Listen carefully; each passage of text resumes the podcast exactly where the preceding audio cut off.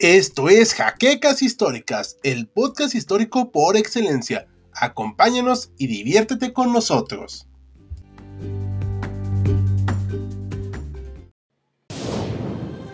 Bienvenidos a HC Historia Contemporánea, la página histórica por excelencia.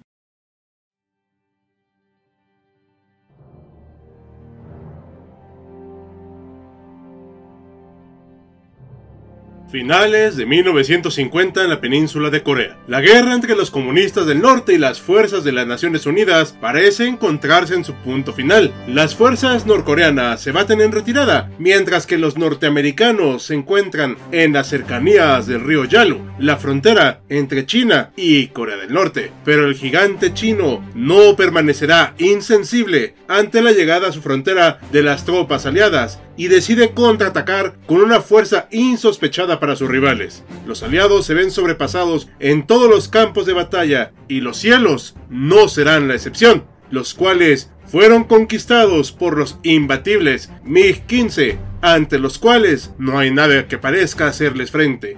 Es en esta dramática situación que hará su debut una de las naves de guerra más legendarias de la Guerra Fría, el F-86 Sabre. Bienvenidos historiadores a una nueva edición de Máquinas de Guerra. Y en esta ocasión volaremos uno de los primeros modelos de caza a reacción de la historia, el F-86 Saber. Pero antes de comenzar, les recordamos que este video es posible gracias a nuestros mecenas de Patreon. Y sin mayor dilación, entremos al relato del día de hoy. El inicio del F-86 Sever se remonta a la Alemania de Weimar, tras la derrota en la Primera Guerra Mundial y las duras condiciones impuestas en el Tratado de Versalles, Alemania se vio obligada a deshacerse de la mayor parte de sus fuerzas armadas, incluido, claro, sus divisiones aéreas. Solo había unas pequeñas ventanas de oportunidad, y una de esas eran los planeadores y aviones deportivos ligeros, construidos básicamente con fines civiles, pero con potenciales aplicaciones militares. El pionero en el desarrollo de aeronaves con ala en forma de flecha fue Alexander Lipsich, quien creó los primeros modelos experimentales, los cuales inspiraron a los hermanos Horten a crear sus propias versiones. Cuando Alemania cayó bajo el yugo nacional socialista, tanto Lipsich como los hermanos Horten se unieron al esfuerzo bélico alemán y crearon sus modelos militares, el Messerschmitt ME-163 y el Horten Jo 9. Del primero ya tenemos un video, no te olvides de verlo en la descripción. Como ya sabemos, historiadores, estos aviones llegaron demasiado tarde para cambiar el curso de la Segunda Guerra Mundial, pero lo que sí lograron fue llamar la atención del ejército norteamericano, quien logró hacerse con varios de estos aparatos e incluso reclutaron ingenieros involucrados en su desarrollo. Sin embargo, no estaban solos en esta carrera, pues los soviéticos, a través de la diplomacia y el espionaje, también se hicieron con información valiosísima sobre estas aeronaves, como vimos en el MiG-15.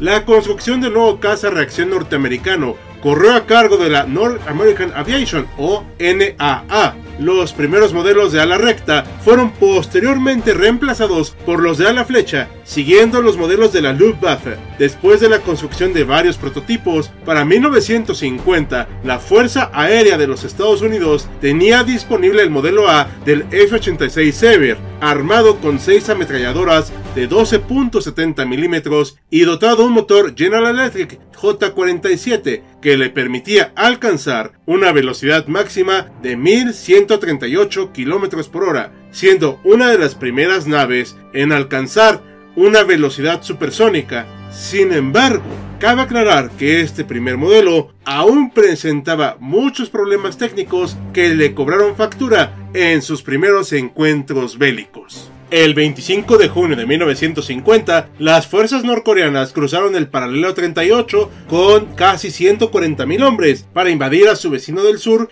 que apenas contaba con una resistencia de 40.000 unidades fueron rápidamente derrotados y su capital, Seúl, capturada. Pero Kim Il-sung, líder de Corea del Norte, no contaba con la determinación de los Estados Unidos, el cual lideró una fuerza en nombre de las Naciones Unidas al mando del general Douglas MacArthur para contener la invasión norcoreana. Las fuerzas de las Naciones Unidas lograron hacer retroceder al invasor comunista hasta su frontera con China. Para noviembre de 1950, la victoria estaba casi al alcance pero no contaban con la reacción de los chinos, quienes cruzaron la frontera del río Yalu con medio millón de soldados, barriendo con buena parte de las defensas aliadas. En el aire, la situación no es mucho mejor. Durante el inicio de la guerra, Estados Unidos dominó los cielos coreanos, pues aunque los comunistas tenían un buen armamento terrestre, aún no ponían a prueba sus aviones de reacción. Pero la ofensiva china cambió dramáticamente la situación, pues esta ofensiva trajo consigo un número elevado de nuevos cazas de reacción llamados MiG-15, los cuales ya vimos en un video anterior, y en teoría eran conducidos por pilotos chinos, pero en realidad eran manejados por militares soviéticos. Ante esta nueva nave, los bombarderos aliados ofrecían poca resistencia y cayeron en números demasiado elevados.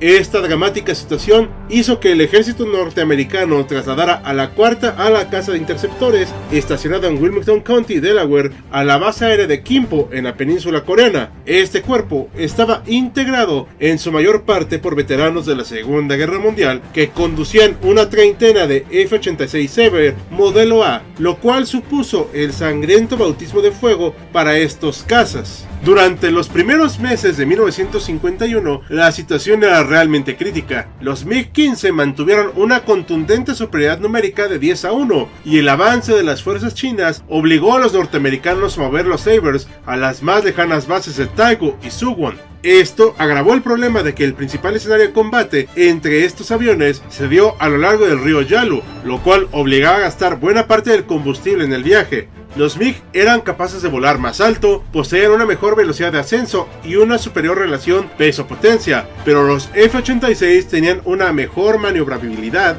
y un mejor radio de acción. A pesar de la importante desventaja numérica, los Saber lograron contener poco a poco a sus rivales. En 1951 llegó un nuevo refuerzo, la Ala 51, integrada por aviones F-86 modelos A y E. Este nuevo modelo incorporó mejoras tecnológicas que lograron una mejor maniobrabilidad, aunque seguía adoleciendo de problemas de mantenimiento y reparación, lo cual se agravaba por la lejanía de las líneas de suministro. En junio de 1952 llegó el modelo F, el cual trajo incorporado aletas de ranura o slats, lo cual les permitió a los MiG en cualquier aspecto, incluida la altitud máxima. Los números aún son objeto de debate. Sin embargo, años después de la guerra, la Fuerza Aérea de Estados Unidos calculó que la proporción de victorias de sus F-86 fue de 7 a 1 frente a los MiG-15. Aunque estos números en la actualidad son considerados francamente exagerados, es evidente que los Saber vencieron claramente a sus rivales del bando comunista sobre los cielos de Corea.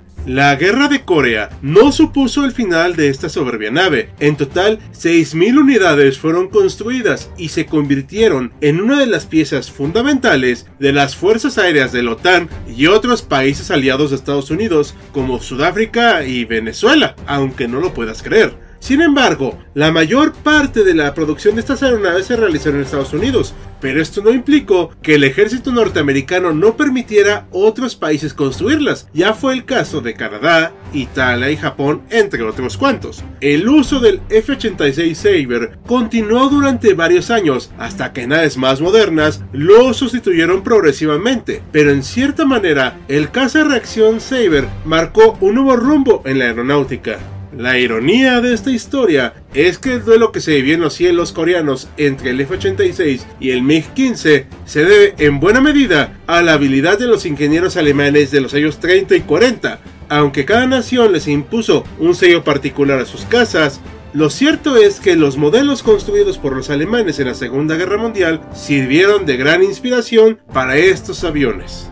¿Y ustedes qué opinan, historiadores? ¿Cuál fue el principal aporte de los F-86 a la aeronáutica y al desarrollo de la Guerra Fría? No olviden dejar sus comentarios y dudas para una siguiente entrega de Máquinas de Guerra. Como cada video, queremos agradecer a nuestros mecenas de Patreon como José Antonio Martínez Chaparro, Félix Calero y Jan Jaimes. Recuerda que tú puedes unirte a ellos y apoyar al canal mediante las acciones que ya conoces en Patreon, YouTube y nuestras demás redes. Sin nada más que añadir, yo soy Hal, despidiéndose con un guion de Joaquín Hernández, con la promesa de vernos pronto en otra máquina de guerra.